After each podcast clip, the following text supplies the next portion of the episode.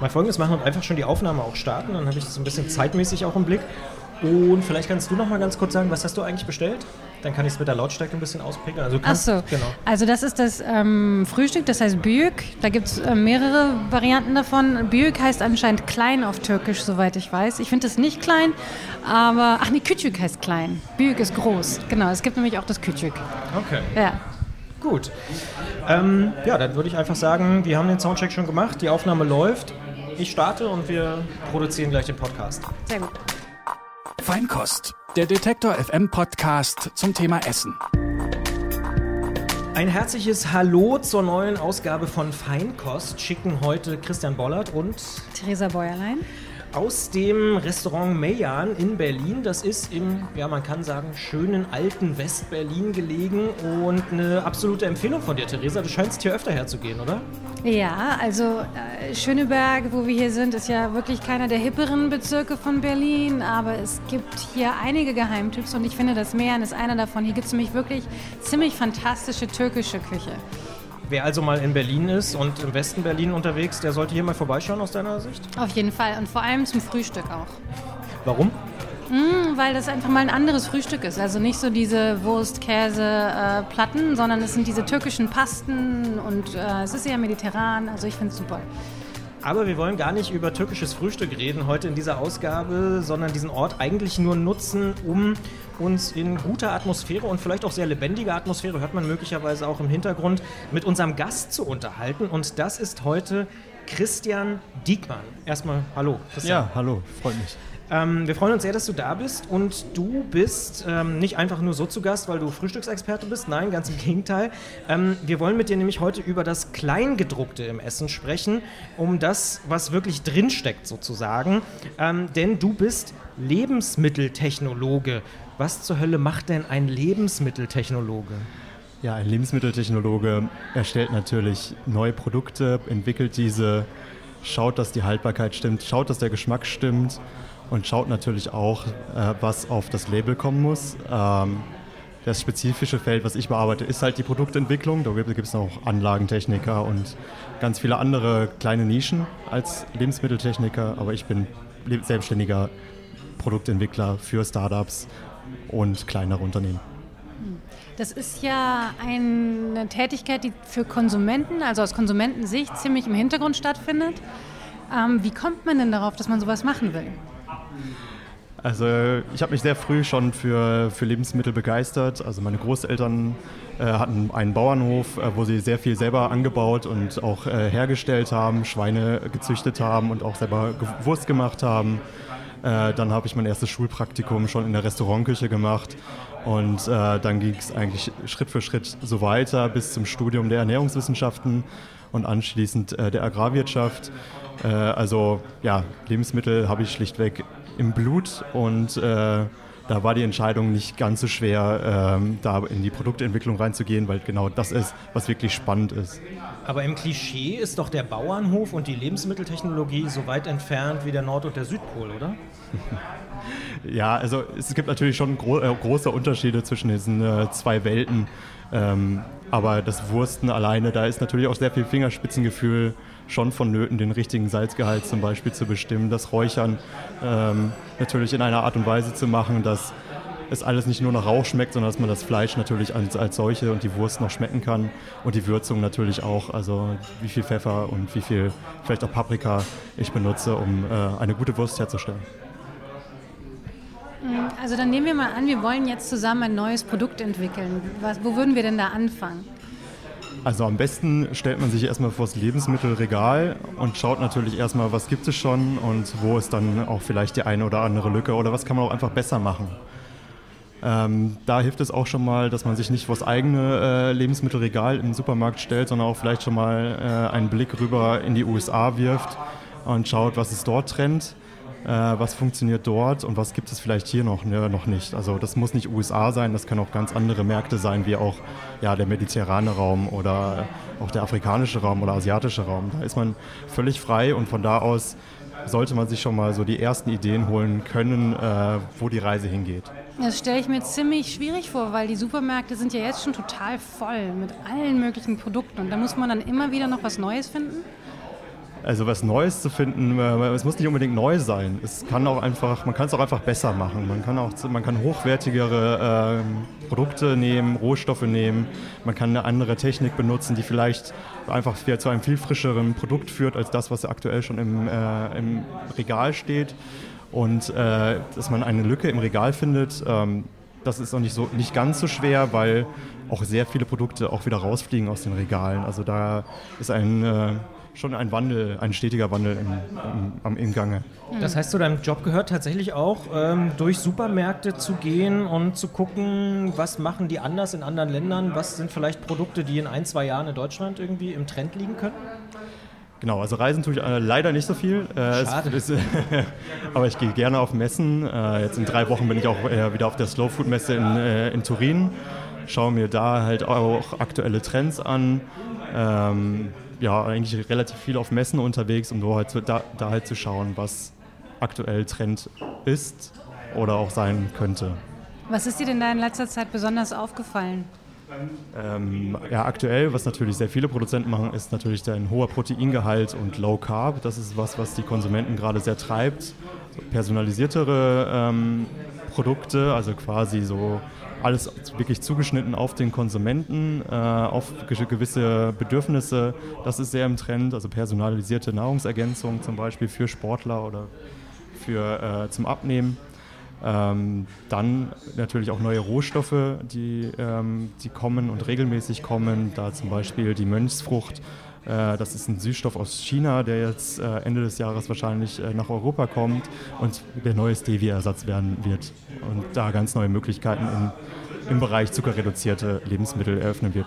Das heißt, für den äh, Smalltalk bei der nächsten Party kann man schon mal sagen, Mönchsfrucht ist die neue Stevia? Ja, das kann man auf jeden Fall sagen. Was für Partys gehst du? Unnützes Wissen ist doch immer mal ganz, ganz sinnvoll, wenn man das irgendwie anbringen kann. Ähm, kommen wir nochmal zurück zu dem Begriff auch Lebensmitteltechnologe. Ähm, da würde ich sagen, gibt es bestimmt viele Leute, wenn du auf Partys bist und erzählst, was du so machst, die so sagen, oh, das ist aber doch die ganz böse Lebensmittelindustrie, das sind diese riesen Megakonzerne. Arbeitest du für die oder wie muss ich mir deinen Alltag vorstellen? Also aktuell arbeite ich eher für die, für die jungen Startups, die es gerne auch anders machen möchten als die Lebensmittelindustrie. Ich habe auch äh, hin und wieder halt auch natürlich mit den größeren Unternehmen zu tun, ähm, die aber jetzt nicht abgrundtief böse sind. Sie, mal, sie wollen auch äh, Sachen besser machen und machen es auch aktuell auch besser, wollen Plastikmüll äh, reduzieren innerhalb der Verpackung ähm, möchten den Zuckergehalt vermindern, um einfach ihre Produkte gesünder zu machen. Also da passiert schon ganz viel, was, glaube ich, man von außen nicht immer so wahrnimmt. Wo, woher kommt es denn, meinst du, dass es so ein Misstrauen gibt gegenüber der Lebensmittelindustrie? Also die, das hat man ja festgestellt, auch in Verbraucherbefragungen, dass die Leute einfach denken, da punchen irgendwelche Leute, irgendwelche Bosse in irgendwelchen Laboren irgendwas zusammen und verkaufen uns dann das als Essen. In Wirklichkeit ist es aber was ganz anderes. Also ich glaube, das hat ganz viel mit Komplexität zu tun und dadurch und damit zu tun, dass ja, der Verbraucher heutzutage nicht mehr übersehen kann, was zum Beispiel der ein oder andere Zusatzstoff bedeutet, was er für einen Sinn hat.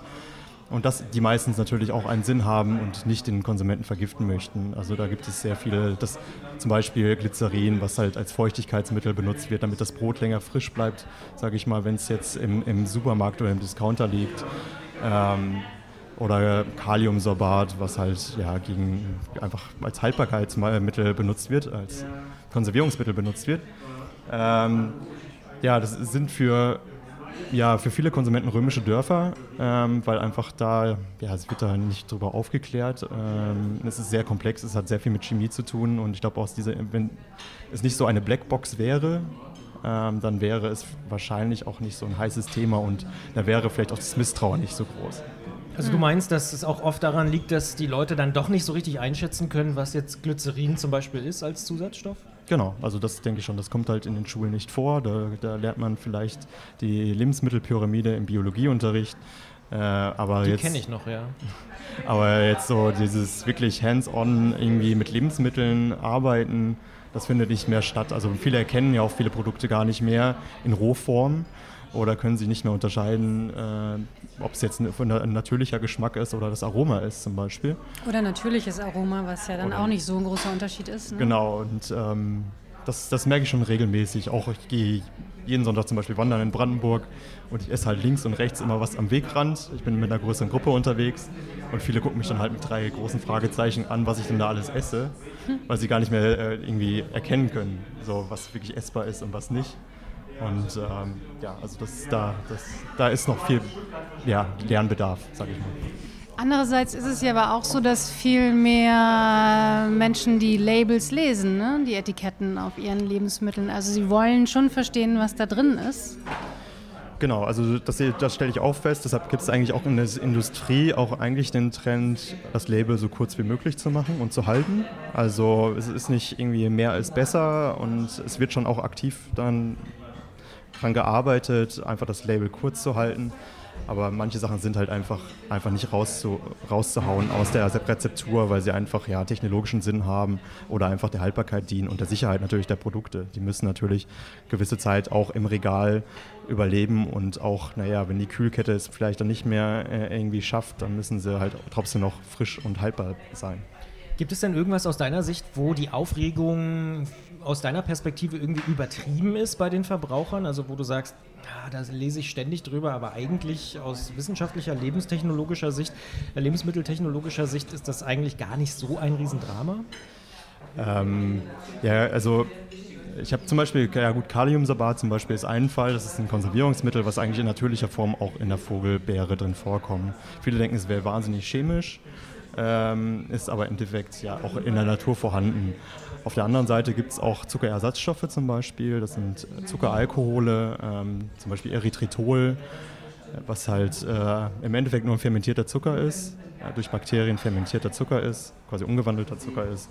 Und ähm, es ist äh, eigentlich aus, wird aus dem Zucker gewonnen. Es ist in Sojasauce drin, wie auch in, äh, in Wein drin, aber es wird zum Beispiel ja, wird als chemisches Mittel quasi oder als chemische Substanz wahrgenommen was irgendwie giftig ist. Aber es wäre eine super Substanz zum Beispiel, um einfach zuckerreduzierte Lebensmittel herzustellen.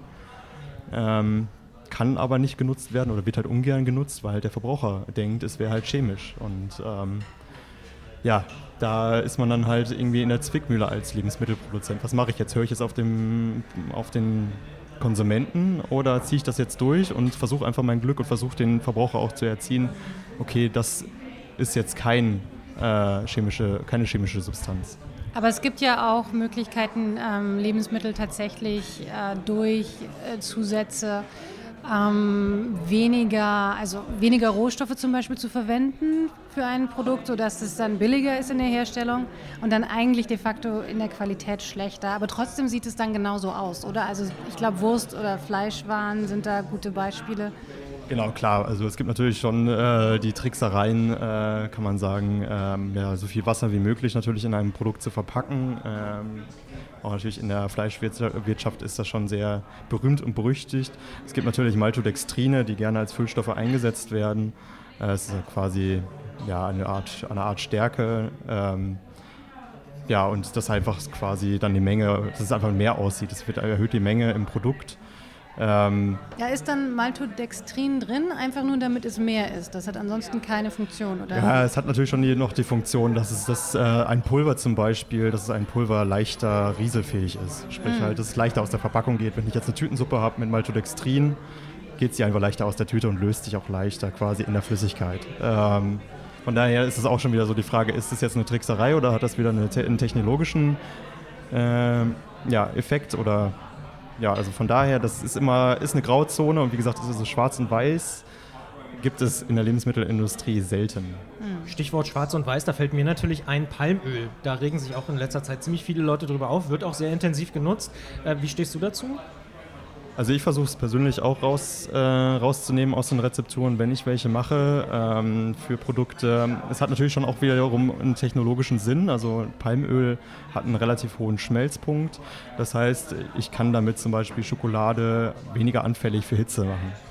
Sprich halt, wenn ich einen Schokoriegel habe und quasi da mit Palmfett arbeite, habe ich halt den Effekt, dass ja, einfach das weniger in der Hand schmilzt, quasi der Riegel dann beim Konsumenten, was natürlich sehr angenehm ist, weil die, keiner möchte einen braunen Matsch in der Hand haben. Jeder möchte sich schön. im Mund, nicht in der Hand, fällt mir da ein. Genau, also das ist, ähm, das ist ein, natürlich schon, hat schon auch einen technologischen Sinn. Ähm, aber schlichtweg natürlich frisst es äh, Regenwald auf, die Produktion, sei es jetzt zertifiziert oder nicht. Das einfach, hat einen relativ hohen Flächenbedarf. Aber ich kann auch Palmöl zum Beispiel nicht einfach ersetzen durch, äh, durch Sojaöl oder so. Soja oder andere Öl, ölproduzierende Pflanzen, weil ja, Palmöl hat einfach relativ einen guten Ertrag auf äh, ganz geringen Hektar. Das heißt, es ist eigentlich sehr flächeneffizient. Also wenn ich jetzt äh, wechseln würde, würde ich einfach viel mehr Fläche sogar noch ähm, ja, verbrauchen für ein Produkt. Und das muss man natürlich auch im Hinterkopf behalten, dass man das, ja, dass man das einfach berücksichtigt, weil wenn ich Soja nehme, Sojaöl nehme, geht es natürlich dann auch auf Kosten des Regenwalds, nur auf der anderen Seite des Planeten. Und ähm, das ist schon ein ja, sehr komplexes Feld auch als Lebensmittelentwickler. Das klingt auch so, als könnte man wirklich nichts richtig machen, ehrlich gesagt. Ja, es ist wirklich schwierig. Also es ist echt Schadensbegrenzung natürlich auch oftmals. Ähm, so kann man es vielleicht nennen. Und ähm, ich glaube auch der Konsument muss verstehen, dass vielleicht eher auch weniger dann mehr ist. Also dass man äh, ja einfach sich auch reduziert dann quasi im Konsum ähm, und damit halt auch seinen Fußabdruck geringer macht. Ähm, weil wir können einfach nicht auch als Lebensmittelentwickler und Produzenten äh, das so aufrechterhalten und irgendwie trotzdem nachhaltig sein. Irgendwie da, irgendwo stößt man da einfach an natürliche Grenzen. Du meinst jetzt nicht weniger Essen, sondern weniger Vielfalt oder? Äh, weniger Vielfalt natürlich auch. Klar, also ich muss jetzt irgendwie nicht die Himbeere aus, äh, aus Südafrika herfliegen äh, im, im, Winter natürlich. Also die Vielfalt sollte natürlich auch geringer werden, aber auch natürlich auch weniger konsumieren, eher be be bewusster natürlich auch konsumieren. Ähm, und einfach auch mal sich wenn man noch mal einen Gedanken darüber machen, wo das jetzt herkommt und was da eigentlich auch für Energie und Arbeit drin steckt in so einem Produkt, ähm, was ja gar nicht mehr stattfindet. Viele essen ja heutzutage irgendwie nur zwischendurch im Büroalltag Snacking ist ein ganz großes Thema. Der Snackmarkt, der wächst und wächst und wächst, weil keiner mehr Zeit hat, wirklich gescheit und richtig und mit Bewusstsein zu essen. Ähm, und das sollte eigentlich wieder mehr einkehren und dann auch schlechtweg dann auch ja, einfach nachhaltiger zu sein, also quasi ja, eine Nachhaltigkeit zu garantieren. Also das ist für dich auch auf jeden Fall ein großes Thema, Nachhaltigkeit? Ja, auf jeden Fall. Also was Verpackungen angeht, ähm, da halt auf äh, Plastik äh, möglicherweise zu verzichten, was oftmals einfach nicht möglich ist, aber dann halt auf, recycelte, auf recycelbare äh, Geschichten einfach ähm, umzuschwenken. Ähm, ja, oder einfach auch die Produkte jetzt nicht irgendwie von, von der anderen Seite des äh, Planeten zu sourcen. Viele Sachen kommen auch aus China, sei es jetzt Bio oder nicht. Das, viele sagen ja, oh, das ist Bio, aber es kann genauso gut halt auch vom anderen, äh, von aus China kommen oder ja, aus, aus einer ganz anderen Ecke. Ähm, Genau, also es ist auf jeden Fall auch für jeden ein Thema. Also nicht nur für mich, sondern auch für die Lebensmittelindustrie. Ich würde da gerne noch mal darauf zurückkommen, wie das aus äh, von der äh, Herstellerseite her aussieht. Die erfahren dann zum Beispiel oder sie kriegen mit, dass der Konsument keine Lust mehr auf Palmöl hat. Ja? Und dann kommen sie zu jemandem wie dir und sagen, hier, wir haben jetzt hier diese Schokocreme, da ist normalerweise Palmöl drin und wir müssen da jetzt was anderes reintun oder wie funktioniert das? Genau, also so äh, kann man sich das genauso vorstellen. Also ähm, sie kommen meistens mit einem Problem, nicht immer äh, wollen sie ein neues Produkt von mir oder eine Idee für ein neues Produkt. Es ist auch oftmals so, dass sie einfach ein Problem haben, ähm, was ich dann lösen muss, was halt zum Beispiel, ja, wie du sagst, halt das Palmöl zum Beispiel sein kann. Ähm, ja, und dann versuche ich da halt eine gute Lösung rauszufinden, was halt oftmals einfach nicht möglich ist. Du hast technische Begrenzungen, ja, das sind einfach Naturwissenschaften. Da, die haben ihre Regeln und äh, da kann man meistens mit einem anderen, mit einer anderen Zutat nicht unbedingt immer irgendwie mit einer Lösung, ja, eine Lösung herbeiführen, sagen wir mal so. Hm. Dann äh, bleibt immer noch die Möglichkeit, dass äh, den Dingen einfach andere Namen zu geben, oder? Also ja, oder einfach ja komplett die Schokolade wegzulassen und irgendwas anderes, zum Beispiel Schönes rauszumachen oder einfach Rohkakao zu nehmen, Kakaopulver, daraus vielleicht ein Coating zu machen aus Kakaopulver und anstatt jetzt wirklich flüssige Schokolade zu nehmen, ähm, genau, da kann man halt Wege herumfinden. Es wird dann nicht immer noch dasselbe Produkt sein, das kann ich niemandem versprechen, äh, aber es wird dann halt nachhaltigeres Produkt sein, vielleicht ja, mit einer kleinen anderen, mit einem etwas anderen Aussehen oder Geschmack. Mhm. aber immer noch gut. Was ist denn das vielleicht überraschendste oder interessanteste, was du so in den letzten Monaten und Jahren entwickelt hast? Also wo du selber auch gesagt hast, wow, das hätte ich nicht gedacht, dass wir am Ende zu dieser Lösung kommen. Ähm, ich habe mit einem Freund zusammen, ähm, einem, einem Koch, einen Zuckerersatz ähm, entwickelt. Ähm, er hat diesen ja im Küchenmaßstab oder im Labormaßstab hergestellt und ich habe ihm geholfen, den auf Anlagenmaßstab zu skalieren. Es war ein Zuckerersatz, weiß wie, wie Zucker, 60% weniger Kalorien als Zucker. Ähm, es konnte karamellisieren, was kaum ein anderer Zuckerersatz konnte und ähm, wirkte auch nicht abführend. Und das war eigentlich so, wo ich gesagt habe, das äh, war so das Interessanteste, was ich in den ganzen Jahren gemacht habe, sind aber dann leider an der, an der, ganzen, an der langen Zutatenliste gescheitert. Ah. Es, war, es brauchte sehr viel und sehr viele Zutaten, ähm, diesen Zuckerersatz so zu machen, wie er war, mit den Eigenschaften, dass es hatte. Und ähm, fand halt dann deshalb keinen Anklang in der Lebensmittelindustrie. Was heißt gescheitert? Also warum an der langen Zutatenliste? Wie kann ich das verstehen? Weil es zu kompliziert zu besorgen? Oder? Von den Namen her. Also das war halt zum Beispiel das Erythritol, was ich zuvor erwähnt hatte, zum Beispiel drin und es waren halt auch äh, Alginate drin und es klang halt viel zu lang und viel zu kompliziert und dann haben uns die großen Konzerne, an denen wir das gerne geliefert hätten, an die wir das gerne geliefert hätten, ähm, haben dann einfach gesagt, okay, nee, das können wir nicht einsetzen. Das heißt, dann äh, wird die Liste zu lang und dann sagen auch die genau, großen Konzerne. Weil die mischen das ja dann nochmal in andere Produkte rein äh, und dann würde die Zutatenliste zu lang sein. Und ähm, genau, aber das war so ziemlich eigentlich das, das Interessanteste, was ich gemacht habe. Ähm, was ist ja. denn daran so interessant, aus so einem Rezept von dem Kollegen dann eine, du hast gesagt, anlagenfertige Version zu. Also was ist daran so kompliziert? Ja, also man kann viel in der Küche machen, aber auf der Anlage verhält sich alles ganz anders manchmal. Und, Anlage äh, ist gleich Fabrik? Genau, Fabrik im Endeffekt. Ach so, genau. und ihr mixt das normalerweise erstmal in der Küche zusammen, oder? Ja, also im Labor. Also sagen wir mal, also es ist nicht immer die Küche, manchmal ist es auch meine Küche. Wenn ich manchmal irgendwie am Wochenende mir Sachen in den Kopf schießen, äh, stehe ich natürlich auch schon mal äh, am Backofen und in der Küche und, und denke so, warum funktioniert das nicht so? Und äh, mhm. ja, rühre dann quasi in, äh, in, keine Ahnung, im Schokopudding oder mach mir mache mir Schokoriegel oder verschiedene Dinge, äh, wo ich gerade irgendwie dran denke und äh, irgendwie dran hadere, eigentlich auch unter der Woche. Und am Wochenende habe ich Zeit und dann ähm, manchmal. Äh, und dann, ja, dann versuche ich das auch halt das Problem zu lösen und dann ähm, muss quasi dieser Dummy, den ich dann herstelle, es auf die Anlage schaffen und dann ist es nochmal lange, lange Arbeit und sehr viel Diskussion und äh, sehr viel rumprobieren. Und ähm, ja, also sehr unterschiedlich, kann ich. Äh Scheint auf jeden Fall für deine Freunde ganz abwechslungsreich zu sein, wenn du mal irgendwas in der Küche ausprobierst. Müssen, müssen die das dann ausprobieren oder testen? Oder? Ja, das, das tun sie auf jeden Fall Kommt schon, schon. Ja. Aber was ist denn so kompliziert, das dann auf die Anlage zu bekommen, um darauf nochmal zurückzukommen? Ähm, ja, also das sind natürlich ganz andere Kräfte, die da dort walten. Also ich kann viel mit der Hand machen und die Hand hat natürlich Fertigkeiten, die so eine Maschine noch nicht hat, was natürlich auch super für das Handwerk ist.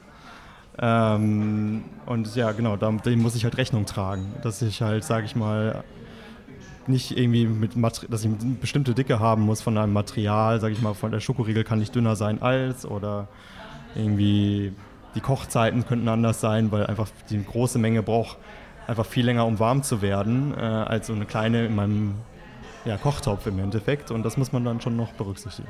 Kochst du denn dann gerne oder ist das alles für dich jetzt ein Projekt, dass du, wo du irgendwie denkst, ha, die Konsistenz könnte man vielleicht noch ein bisschen davon äh, verbessern? Ähm, ja, also ich koche schon gerne, ähm, gerne für andere. Ähm, alleine muss ich sagen, habe ich das so etwas an den Nagel gehängt, ähm, für mich jetzt alleine privat zu kochen äh, nach der Arbeit. Ähm, natürlich, weil natürlich auch Berlin sehr viele Alternativen bilde, äh, bietet. Und ähm, ja, aber ich koche gerne halt für andere, wenn, wenn jemand zu Besuch ist. Finde ich nichts Schöneres, weil für mich ist das das auch, warum ich auch mit Lebensmitteln ja, so angefangen habe. Einfach, ich habe für andere gekocht und habe gesehen, okay, das bringt Leute zusammen. Ist einfach, ja, sehr sozial. Andererseits kennst du dich jetzt so gut aus, dass du wahrscheinlich kein Essen angucken kannst im Restaurant, ohne zu denken, was sie da reingetan haben, oder? Oder schaltest du das ab? Ich kann es abschalten, manchmal auch nicht. Äh, das ist, das wechselt. Also so Aromastoffe zum Beispiel, die kann ich meistens nicht ausblenden. Also das schmecke ich schon. Ähm, aber manche Sachen, wenn es um Nachhaltigkeitsaspekte geht und wenn ich jetzt mal sage, okay, ich hole mir jetzt doch mal den Döner irgendwie nach dem Feiern äh, und da ist halt äh, irgendwie Hähnchenfleisch drin, dann das kann ich das kann ich dann ausblenden. Aber zum Beispiel jetzt mit dem Aroma Situation. Ich war samstags abends bei einer Freundin gewesen. Sie hat mir eine Fassbrause in die Hand gegeben. Ich habe einen Schluck getrunken. Habe gesagt, boah, da ist ein fieses Apfelaroma drin. und, ähm, und sie guckte da drauf. Ach ja, stimmt. Und äh, das sind so Sachen, auf die man dann sensibilisiert ist, halt äh, auch rauszuschmecken. Und das ist dann schwer auch abzuschalten. Das geht ja mir übrigens als Podcastmacher ganz genauso, dass wenn ich andere Podcasts höre, dass ich so denke, oh, wo haben sie das denn aufgenommen? Wie doof kann man denn sein in so einem Café, wo es ganz laut im Hintergrund ist oder so. Aber ist das im Supermarkt dann auch manchmal so, dass du denkst, oh, was haben sie denn da reingemacht in die Schokolade? Oder ja, das auf jeden Fall. Also das kommt schon vor, dass ich da ja schon sehr sehr kritisch bin und auch sehr viel auf unverarbeitete Lebensmittel eigentlich dann schon abziele, weil ich dann doch gerne den puren Geschmack habe und dann nicht irgendwie ja, das gemischt mit irgendwie fancy Kräutern oder irgendwie ja, anderen Geschichten, wo ich sage, ist einfach unnötig. Mir reicht auch der normale Frischkäse und nicht der mit irgendwelchen äh, Aromastoffen. Und ähm, genau, also da achte ich schon drauf. Da bin ich schon sehr kritisch. Aber ja, das bringt der Beruf mit sich. Es gibt ja auch einiges, äh, was, also du erkennst viele Dinge als Experte und äh, als normaler Verbraucher, wenn ich in den Supermarkt gehe, würde ich ja denken, dass ich den Etiketten auf den Lebensmitteln auch alles entnehmen kann, was da drin ist. Aber da sind ja auch immer wieder Dinge drin, die gar nicht drauf müssen auf das Etikett, ne? Genau, also Fruchtsäfte sind so, so glaube ich, der Klassiker, den viele kennen. Äh, Gelatine zum Klären äh, von, ähm, ja, von Trübstoffen im Saft, um klaren Saft zu erhalten, was dann nicht gekennzeichnet werden muss, weil es einfach ein Hilfsmittel ist, ein Hilfsstoff ist.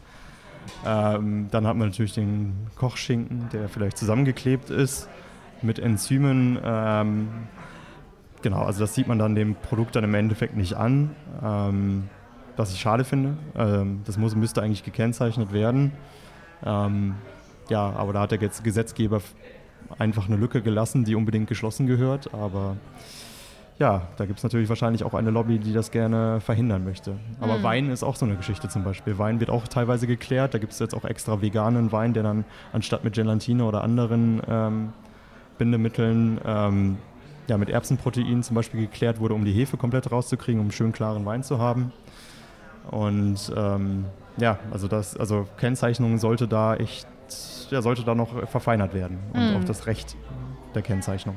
Ja, also hm, ich habe immer wieder erlebt, wie äh, Leute fassungslos auf Limoflaschen starren und sagen, wie, wie, wieso ist die vegan? Was kann da dran nicht vegan sein? Ne? Weil genau, man denkt ja, ja hm. Genau, das sind die Klärungsstoffe dann meistens. An Schweinegelatine oder so denkt man da ja nicht.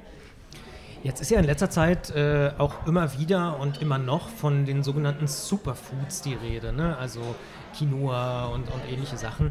Ähm, wie stehst du dazu zu dieser Debatte? Ähm, sagst du, ist eigentlich ganz gut, dass man immer darüber nachdenkt, äh, was es da noch so gibt? Oder sagst du, hier bist du so die Fraktion, naja, guckt mal vor eurer eigenen Haustür, Leinsamen ist auch super? Ähm, ich finde es natürlich spannend, dass immer wieder neue Superfoods auf den Markt kommen. Das, ja, das bringt natürlich auch Innovationen mit sich. Aber ich finde halt auch, man kann auch vor der eigenen Haustür schauen. Und äh, da gibt es auch Kräuter, die, die gegen Wehwehchen helfen. Und generell bin ich halt auch der Meinung, dass die Leute, die Superfood-Produkte kaufen, generell schon sehr viel für ihre Gesundheit tun oder darauf acht geben und eigentlich auch nicht die sind, die es eigentlich bräuchten. Also quasi das extra don't, Vitamin don't C. to be converted, wie man so schön sagt. Genau, also es funktioniert scheinbar, logischerweise, weil es genau diese Zielgruppe ist, die halt darauf achtet, aber man, ja, also es ist eigentlich im Grunde genommen unnötig für die, weil Vitamin C zum Beispiel, der Durchschnittsdeutsche nimmt heute schon mehr Vitamin C auf, als er wirklich braucht. Schlichtweg, weil es als Antioxidanzmittel quasi in Produkten drin ist, um einfach die, zum Beispiel die Farbe zu, äh, zu erhalten. In der Marmelade wird halt manchmal Vitamin C zugegeben, äh, damit sie halt nicht braun wird über zwölf Monate. Und dadurch kommt halt, ja, ist man schon eigentlich ja, schon fast überdosiert. Und äh, da ist es eigentlich gar nicht notwendig, Superfoods noch aufzunehmen.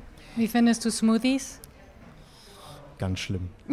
ähm, ich, ja, ich weiß nicht, ob ich sie ganz schlimm finde, aber ich bin einfach zu. Ich Sehr bin, schlimm. Ich, ja, ich bin äh, im Grunde genommen einfach zu faul dafür, sagen wir es mal so. Also ich würde mir vielleicht einen kaufen, wenn ich in Eile wäre. Aber ich esse eigentlich auch so relativ viel Salat und Gemüse und Rohkost und ähm, ja, also ich weiß nicht, für welche Zielgruppe das dann so gut ist, aber ähm, ja, ich bin also ich bin schlichtweg kein Fan davon. Das ist so eine so etwas, was ich zum Beispiel auch komplett irgendwie ausblende, weil es auch für mich so was ist, was dann auch wiederum nur Leute essen, die es eigentlich gar nicht bräuchten. Also oftmals. Weil die sowieso schon gesund leben. Genau, weil die schon von vornherein gesund leben, ja.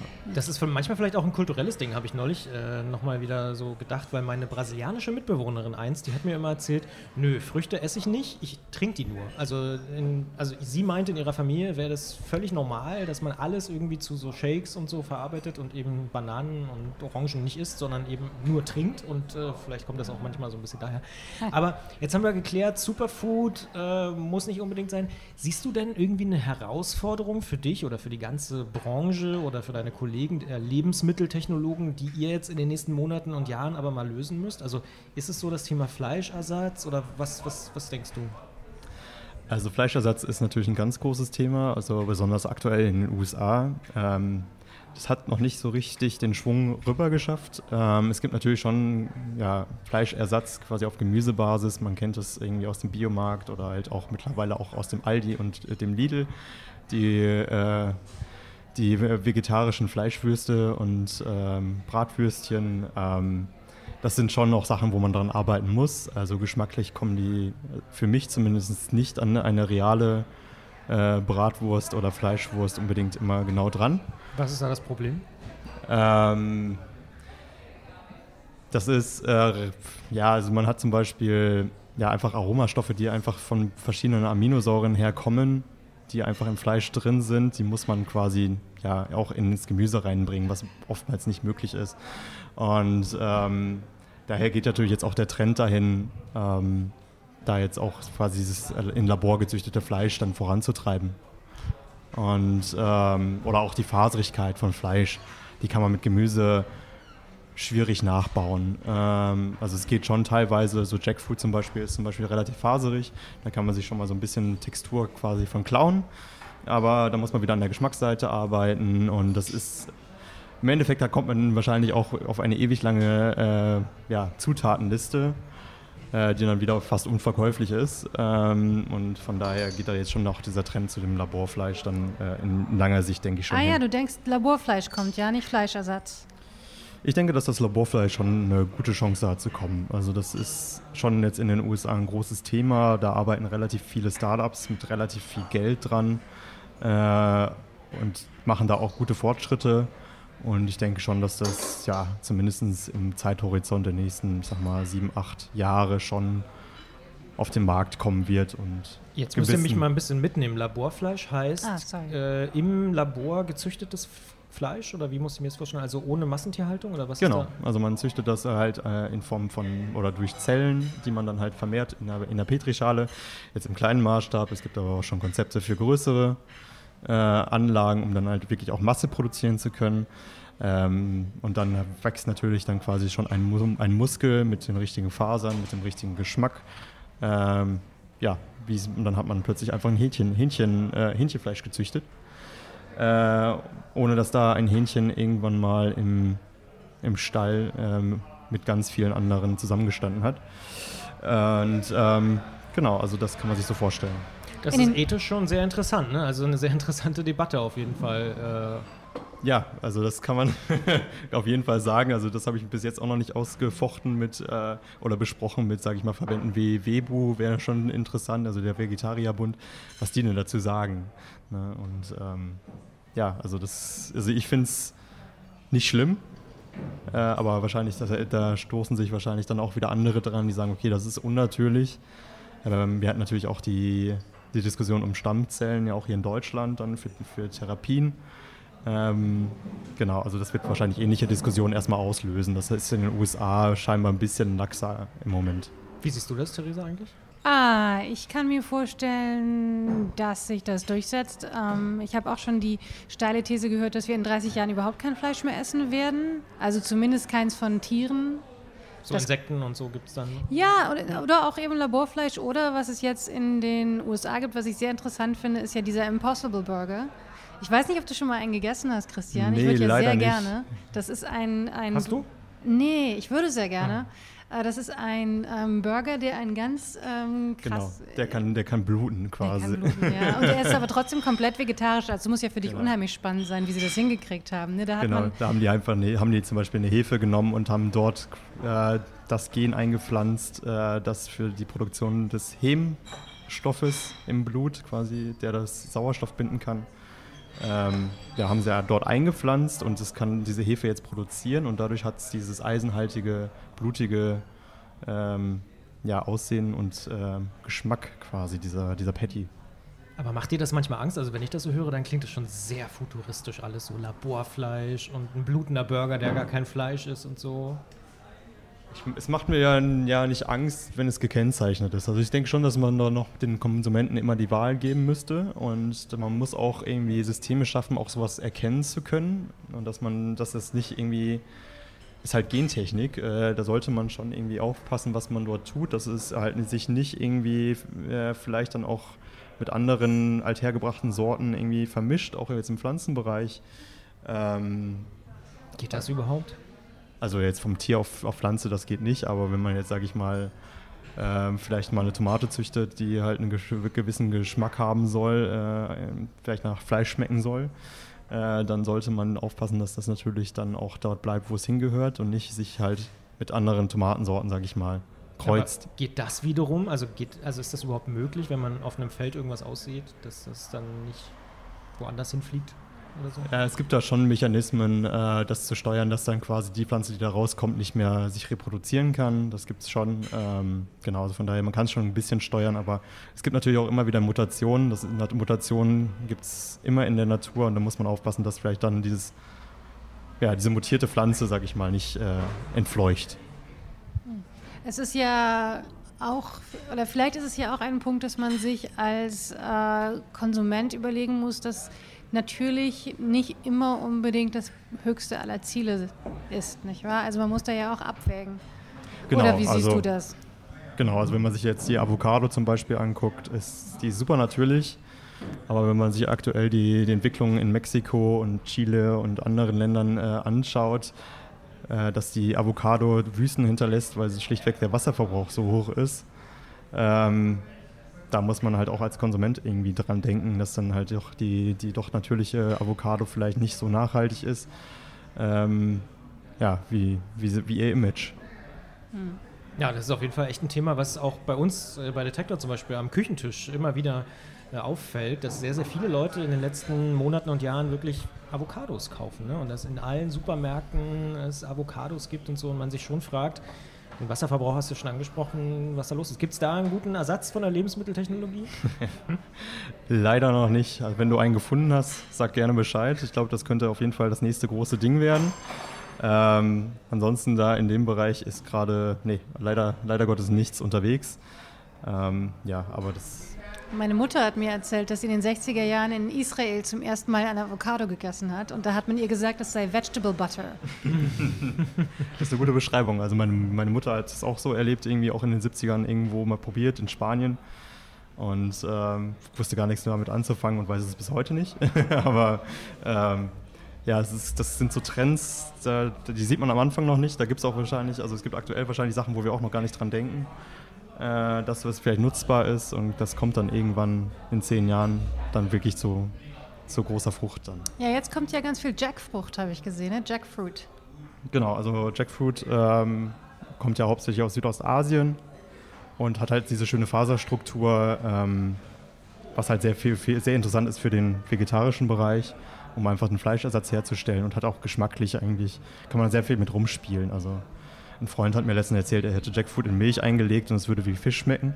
Ja, okay. Also könnte man Fischersatz quasi rausmachen. Ähm, ich muss ihn noch fragen, wie er das gemacht hat und nach dem Rezept generell fragen. Weil Ja, weil Milch schmeckt ja nicht unbedingt nach Fisch. Ja, ich, also er hat da bestimmt noch irgendwas anderes äh, mitgemacht. Der Ist der auch etwas- Lebensmitteltechnologe? Nee, der ist äh, Koch und kocht eigentlich auf Sternenniveau. Also Ah.